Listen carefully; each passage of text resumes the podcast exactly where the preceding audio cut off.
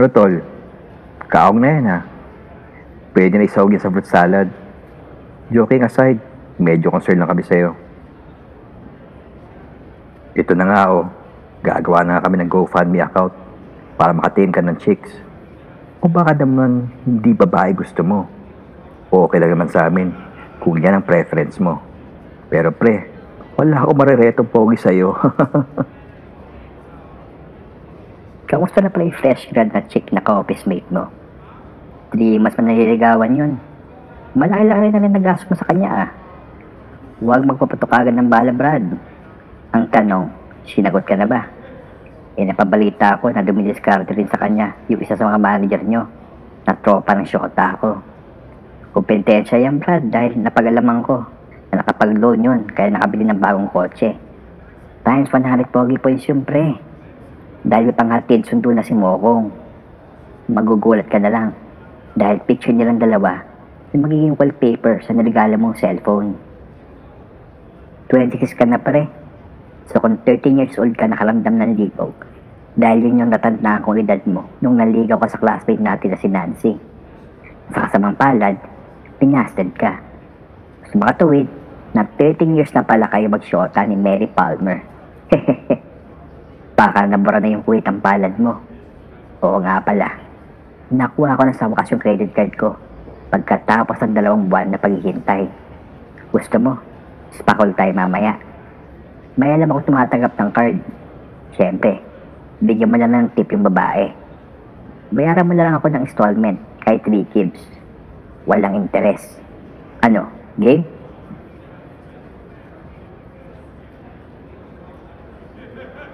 Salamat na lang mga paps.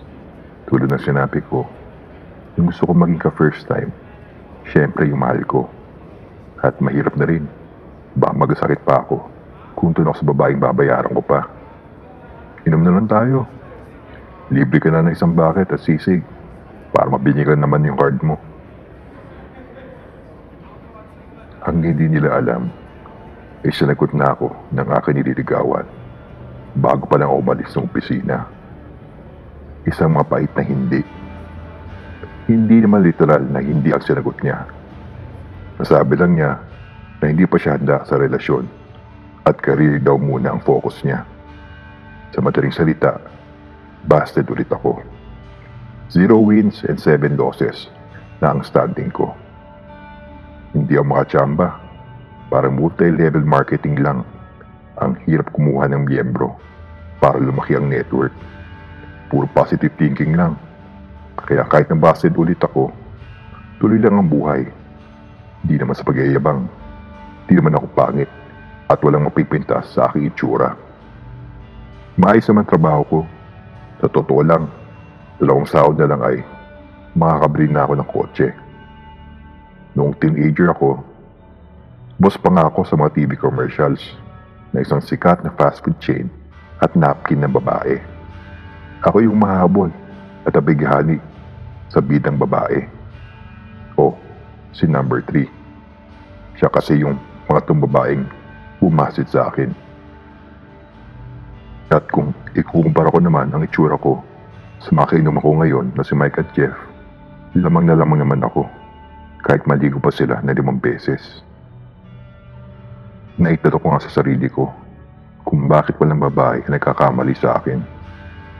Nasabi sa akin ng mga kaibigan ko, kulang daw ako sa testosterone o angas. Sobra daw akong vanilla. Mas gusto daw ng mga babae yung medyo brusko o bad boy kumpara sa mga boy next door na itsura. Yung tipong iyakan nila tapos magpo-post ng mga walang katapusan na kadramahan sa social media. Ibang babae naman gusto may sabit o may ibang syota o asawa. Mukhang sa na talaga ako mabenta. Kahit malibog ako, may prinsipyo ako. Hindi ako magbabayad ng babae para makascore lang ako. Gusto ko yung diligawan ko na formal. Pagpasok ng opisina, narinig kong may grupo ng mga lalaki na naghihiyawan. Ito yung manager na dumidiskarte sa bumasid sa akin. Nakikipag fist bump at appear sa mga department niya. At narinig ko na lang na sinagot na pala siya. sabay tunog ng aking cellphone dahil sa isang Facebook notification. Yung pangalan ng bumasid sa akin, tapos in a relationship sa kupal na to. Lunes sa lunes, ang puta. Ito kagad sumalubong sa akin. Sumimting lumapit ako sa niligawan ko nung lunchtime. Sinabi ko sa kanya na sana sinabi mo na dati na wala akong pag-asa. Medyo naiilang siya. Yung lumapit ako at sinabing may nalaman siya tungkol sa akin. Tinanong ko siya kung ano yun dahil siya lang naman ang nililigawan ko. Di na siya nakapagpaliwanag sa akin dahil hinila siya ng isang ka-office mate namin. May sinasabi sa kanya yung office mate namin pero hindi ko na lang pinansin. Pagkatapos ng aking trabaho, dumaan muna ako sa kalapit na mall para kumain. Napag-alaman ko rin sa social media na sobrang traffic ngayong gabi dahil may tumirik na truck sa C5. Naglibot muna ako para magpatila dahil ayoko maipit sa traffic lalo ngayong kababasit ko lang. Pumasok ko sa isang bookshop at tumungo sa fiction section. Medyo nagulat ako sa akin nakita nung pumasok ako sa pasilyo kung saan nakahilera yung mga libro. Wow! Astig! Ang sabi ko sa sarili ko. Napukaw sa akin yung babae sa dulong bookshelf habang inuusisa niya yung hawak niyang libro. Ang lupit ng forma. Naka-miniskirt na itim, fishnet stockings, at naka-cherry red na Dr. Martens boots. Naka-sleeveless shirt siya na kulay dark gray na may nakasulat ang pangalan ng isang banda. Kaya kitang-kita yung kinis at puti ng kanyang balat at pansin-pansin yung tattoo niya sa braso. Mga pinagpatong-patong na bungo. Para siya yung bitang babae doon sa pelikulang The Girl with the Dragon Tattoo. O kung pamilyar ka sa comics na Sandman, halos katulad ng kay Death ang kanyang pormahan. Di ko alam sa sarili ko kung bakit ako tinamaan sa kanya. Kahit ang side view siya at di ko pa nakikita ng harapan ang kanyang muka. Manchurian Candidate, I highly recommend that book. Nagulat ako sa sarili ko dahil di na ako nagdalawang isip na makuha ang kanyang atensyon. Hindi ko naman ugali dahil mayayain ako at torpe. At sa panahon ito, di basta-basta pwede lumapit sa babae na medyo obvious ang intensyon. Pwede ka sabihin na isang stalker, magagancho, o isang manyakis. Really? I'll give this a shot then. Due to your enthusiastic recommendation. Nung humarap siya at tumugon sa akin, medyo nasilaw ako nung tumama yung ilaw sa suot niyang kwintas na may gold pendant na Egyptian ankros. Napakaganda ng kanyang muka at napatamis ng kanyang ngiti. Ngiti na nagagaling sa labi niyang may itim na lipstick at hikaw. Her magnetic smile contrasted her style which supposed to emulate darkness and melancholy. Isa siyang napagandang tula na nagkatawang tao. My apologies if I disturb you. I just love that book and its movie adaptation, so I can help myself recommending it to you. A girl who looks like into serious reading. Ang aking depensa. No worries. I'll do that also. If I saw someone scanning a book that I highly recommend. Oh, I see. Hope you enjoyed that book. Anyways, have a wonderful evening. Tumungo ako sa ibang section at biglang minaalala ako. Shit, di ko pa nilubos at kinuha yung number niya. Bumalik ako ulit sa fiction section pero wala na siya. Tinanong ko yung sales clerk at gwardiya ng bookstore kung saan pumunta yung babaeng may tattoo sa braso at naka-boots. Sabi nila, wala sila nakitang babaeng ganong itsura na pumasok at lumabas sa kanilang shop. Napakamot na ako ng ulo at napag-desisyon na umuwi na. Nangihinay lang ako dahil di ko nakilala ng lubos yung babae. Bumaran ako ng jeep papunta sa amin. Pag upo ko sa may bandang istribo, kinuha ko kagad sa aking bulsa ang aking pitaka para kumuha ng pamasahe. Biglang, may humawak sa kamay ko. Nagulat ako Dahil ito yung babae kanina sa bookstore. Inabot niya yung 20 pesos sa driver at sinabing bayad pa sa dalawang pasahero. Ay, salamat. By the way, I'm Jasper. And you are? Sue, ang kanyang pangalan. X-ray, India, Oscar, uniform. That's how you spell her name. Sabay kami bumaba ng jeep. Nakatira lang pala siya sa katabing kalye. Di na ako dalawang isip at tingi ko na contact number niya. Maad siya sa Facebook o anumang social media. Sinabi ni Sue na wala siyang social media account. Ibibigay na lang daw niya ang kanyang contact number. Ilabas niya ang kanyang cellphone. Isa itong burner phone. Yung cellphone na pang text o tawag lang. Tinype niya sa kanyang cellphone ang aking number at nag-miss call siya. Medyo nagulat ako dahil one miss call from Sue ang lumabas sa cellphone ko. Wow! Paano nagawa yun? Kumindot ng si Sue sa akin. Naisip ko na baka hidden feature ito ng sinaunang cellphone. Nagpaalam na kami sa isa't isa. Hope we meet again, Sue. Kumiti siya at tumugin siya sa akin ng good night at sweet dreams. Sobrang saya ko nung dumang araw dahil madalas kami magpalitan ng text messages ni Sue.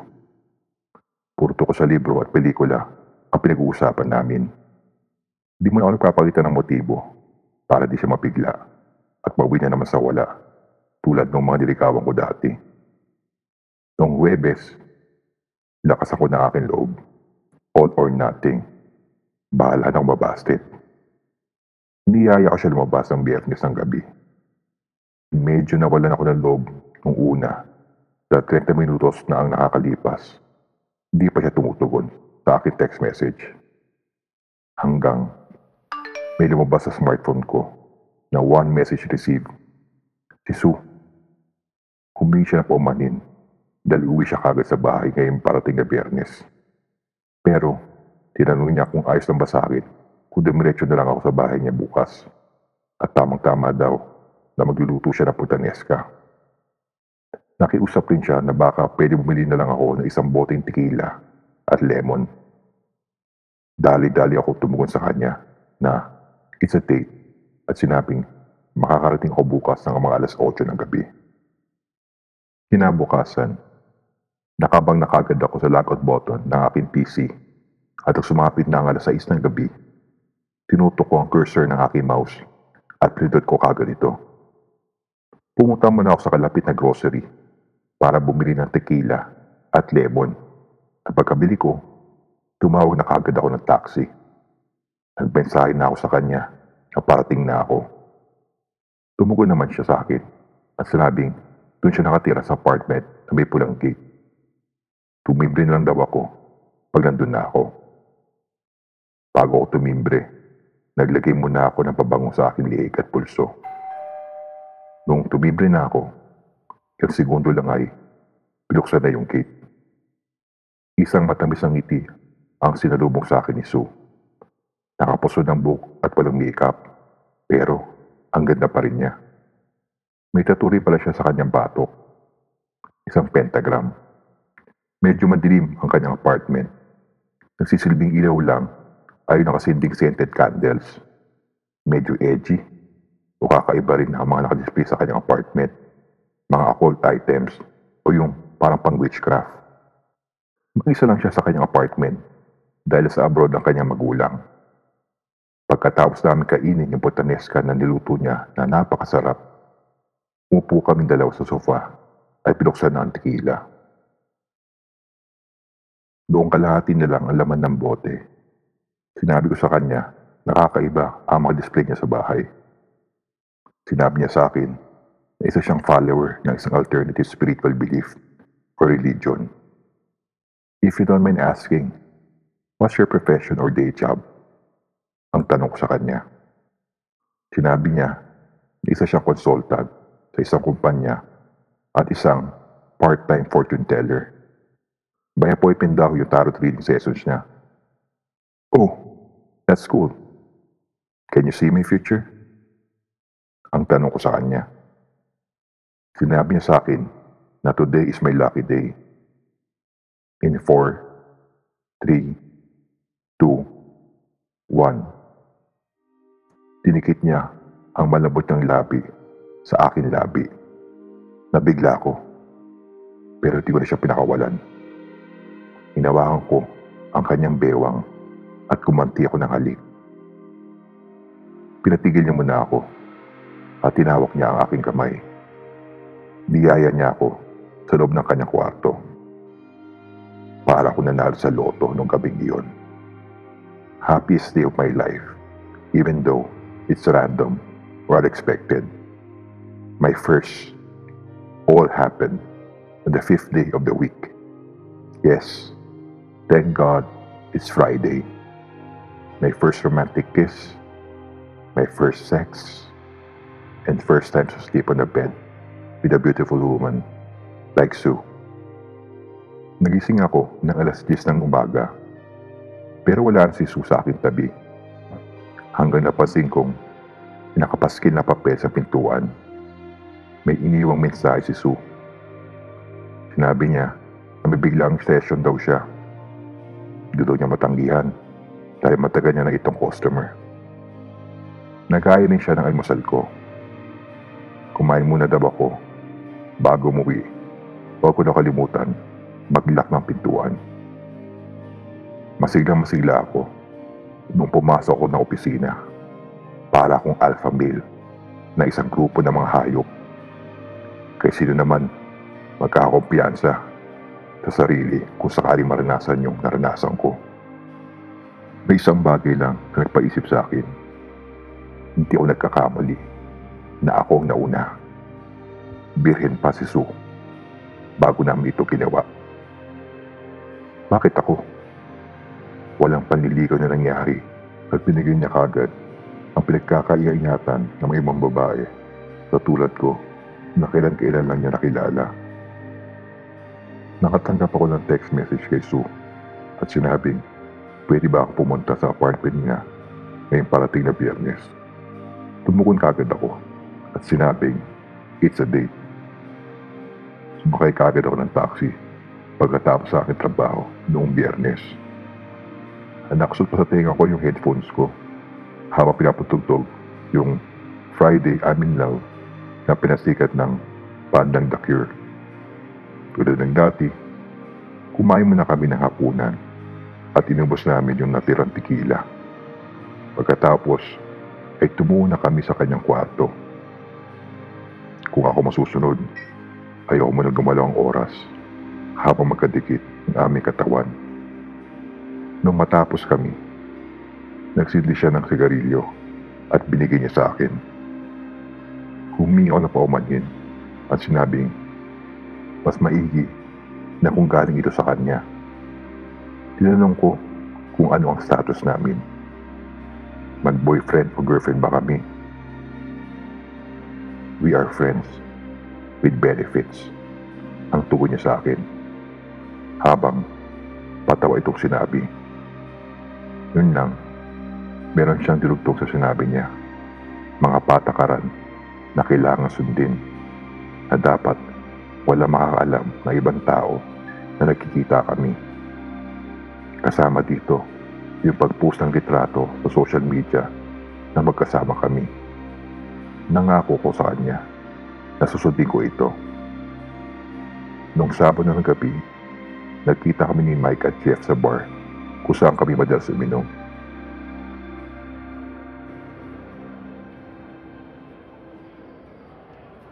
Ano pre, may girlfriend ka na?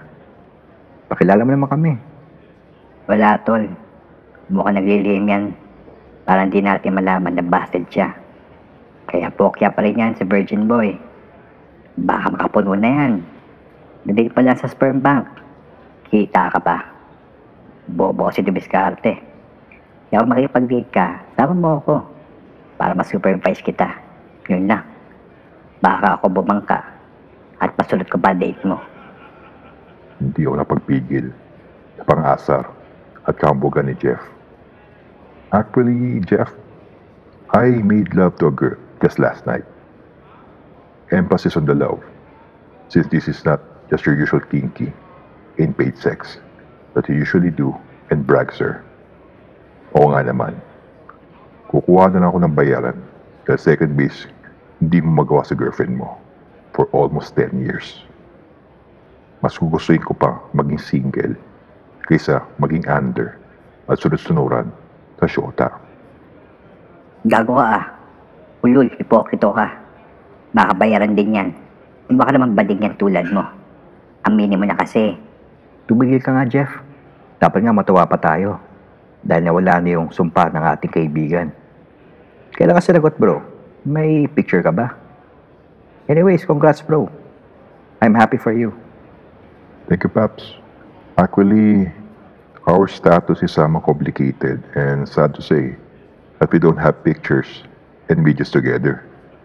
Ulul, lukuhin mo lela mong panot. Hanggat wala kang preba, hindi ako maniniwala sa sinabi mo. O baka naman made mo yan.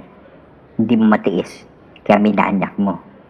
Kung may papakita kang preba, papakaskas ko sa'yo yung credit limit ng aking card na kailan-kailan lang na-approve at parating ng next month.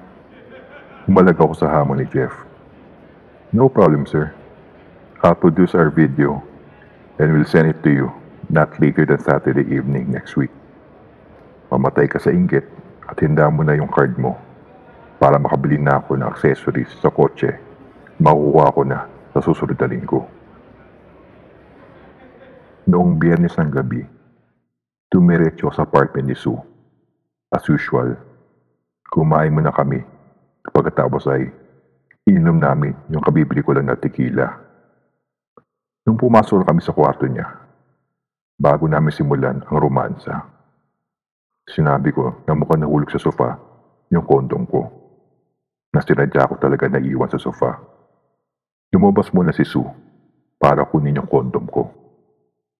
Nung lumabas siya, dali-dali ko sinirid yung maliit kong action camera sa isa sa mga dekorasyon niya at sinigurado kong nakatutok ito sa kama. Pagbalik ni Sue at nung nilagay niya na yung kondom sa side table niya, niyaka po siya kagad at tinalikan. Nung matapos kami, bigla ako nakatulog. Nung nagising ako, napansin kong wala si Sue sa tabi ko. At madilim pa nung napasilip ako sa bintana. Hanggang napagalaman ko na alas 9.30 lang pala. Nakita ko rin na may nakapaskil na mensahe si Sue sa pintuan. Sorry, emergency kasi. Baka after two months pa ako makabalik sa apartment. Di bali, makikita rin tayo sa bookstore. Napakamot ako ng ulo sa mensahe. Dahil wala man siya binanggit na araw, oras, o petsa kung kailan kami makikita sa bookstore. Assumption lang na magkikita kami. Medyo kinutuban ako at tinignan ko kagad kung nandun pa yung action camera ko. Nakahinga ako na maluwag. Nakita kong nandun pa yung action camera ko. Napansin ko na may pinost sa Facebook si Mike at Jeff. Kasalukuyang nasa bar sila. Nag-PM ako sa group chat namin at sinabing, pupunta ako dyan sa bar.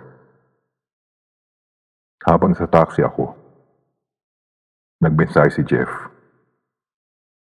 Ano boy? No, wala magpapakita. Habang buhay ka ng virgin. Sining ko kagad yung laman ng action camera ko sa aking smartphone. At nung nailipat niya, pinadala ko ito sa kanila. Sabay mensahe ng, Who's virgin boy now, asshole? Nung nasa bar na ako, napansin ko na doon din si Karen, yung girlfriend ni Jeff. Naiya ako dahil pinaparoon rin niya yung video na pinadala ko. Nang biglang, Yuck. Uh, sorry, Karen. That video is supposed to be for us. Guys only. What a pervert. You took a video of yourself while jacking off? That's a sex tape, Karen. A sex tape featuring yours truly and a beautiful woman. Which supposed to serve as a proof to shut off your boyfriend's mouth. Ulul, sinong babae sinasabi mo? Sino? Si Mary Palmer? Kadiri ka, Brad. Binidyan mo pa ang mo. Kanya ka na ba kadesperado? Dude, are you okay?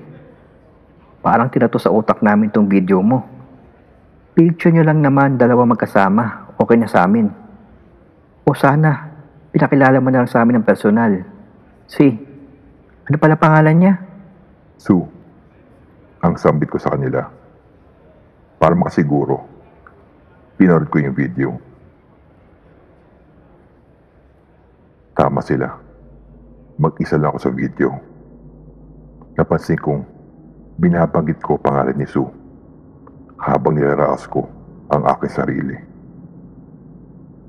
Nagpagulo rin ang isip ko nung napansin ko ginagawa ko ito sarili kong kama.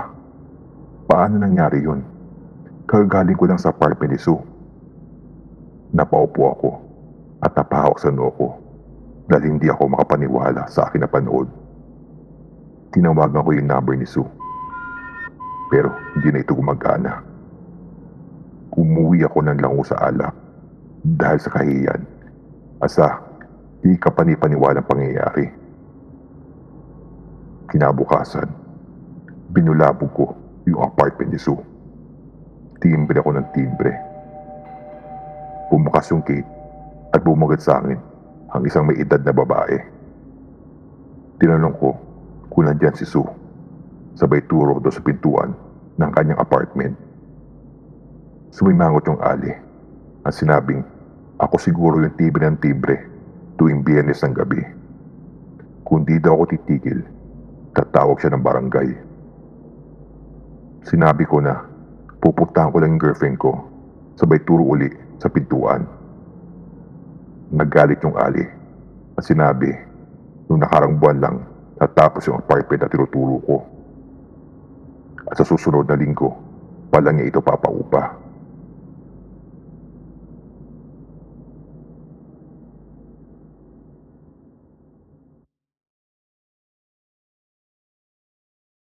Pinilit ko na lang kalimutan si Sue. At pagkalipas ng isang buwan, nanligaw na lang ako ng ibang babae. Kaopisina ko, fresh graduate. Halos dalawang buwan ko siya niligawan, pero nabasted ako. Pangpitong beses na ito, nasabi lang niya na hindi pa siya handa sa relasyon at focus po na siya sa karir niya. Pero nalaman ko na lang yung katotohanan ngayong araw na ito. Tama, sinabi ng kaibigan ko si Jeff sa Tubitiscate, yung isang manager namin. At sila na ngayong dalawa. Nung makumpirma ko, ito sa Facebook, yung bumasid sa akin. Sumimpling lumapit ako sa diligawan ko nung lunchtime. At sinabi ko sa kanya na sana sinabi mo na dati na wala akong pag-asa. Medyo naiilang siya nung lumapit ako at sinabing may nalaman siya tungkol sa akin. Tinanong ko siya kung ano yun dahil siya lang naman ang nililigawan ko. Di na siya nakapagpaliwanag sa akin dahil nila siya sa isang kaopisina namin. May sinasabi sa kanya yung kaopisina namin. Pero di ko na lang ito pinansin. Buti na lang. Hindi mo sinagot yung manyakis na yan. Pagkatapos ng aking trabaho, dumaan muna ako sa kalapit na mall para kumain. Napag-alaman ko rin sa social media na sobrang traffic ngayong gabi dahil may timirik na truck sa C5. Naglibot muna ako para magpatila dahil ayoko maipit sa traffic lalo ngayong kababasit ko lang. Pumasok ko sa isang bookshop at tumungo sa fiction section. Medyo nagulat ako sa akin nakita nung pumasok ako sa pasilyo kung saan nakahilera yung mga libro. Wow! Stick! Ang sabi ko sa sarili ko. Napukaw sa akin yung babae sa dulong bookshelf habang inuusisa niya yung hawak niyang libro. Ang gupit ng forma. Naka-miniskirt na itim, fishnet stockings, at naka-cherry red na Dr. Martens boots.